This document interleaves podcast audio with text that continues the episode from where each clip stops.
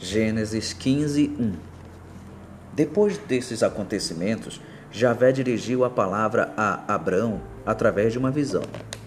Não tenha medo, Abrão. Eu sou o seu escudo e sua recompensa será muito grande. Lição de fé para a minha vida. Uma batalha preciosa havia sido conquistada através de Abrão. Seu sobrinho Ló que foi levado cativo quando da derrota de Sodoma e Gomorra, fora salvo. O rei de Sodoma quis deixar os despojos de guerra para Abrão, mas ele não aceitou, pois sabia que Deus era o seu sustento e que ele havia dado a vitória na batalha. Na jornada de Abrão, outras batalhas iriam acontecer. Sobreviver numa terra onde a lei da força imperava não era uma coisa fácil mas para que não houvesse temor no coração do patriarca. Deus lhe fez uma promessa de proteção e lhe garantiu uma recompensa. Ou seja, as batalhas iriam acontecer, mas Deus lhe protegeria. O caminho era difícil, mas recompensador no final.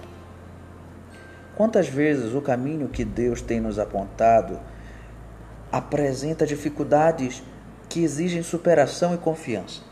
Continuar a jornada ou desistir dela é a atitude que determinará o cumprimento da promessa de Deus ou não. Quando nos mostramos firmes, a voz de Deus é refrigério para nossa alma. Observamos então que nunca estivemos sós na batalha, que Deus sempre foi nosso escudo e proteção. Deus é a nossa defesa em todo o tempo e a recompensa que nos guarda é sobremodo grande, porque não podemos imaginar o que há no coração de Deus gerado para nós. Não tenha medo das batalhas, elas apenas valorizarão as suas conquistas e recompensas que Deus guardou para lhe dar. Declarando a promessa, declare. Não temerei as circunstâncias que possam surgir em minha vida. Estou firmado em Cristo e no poder da palavra de Deus.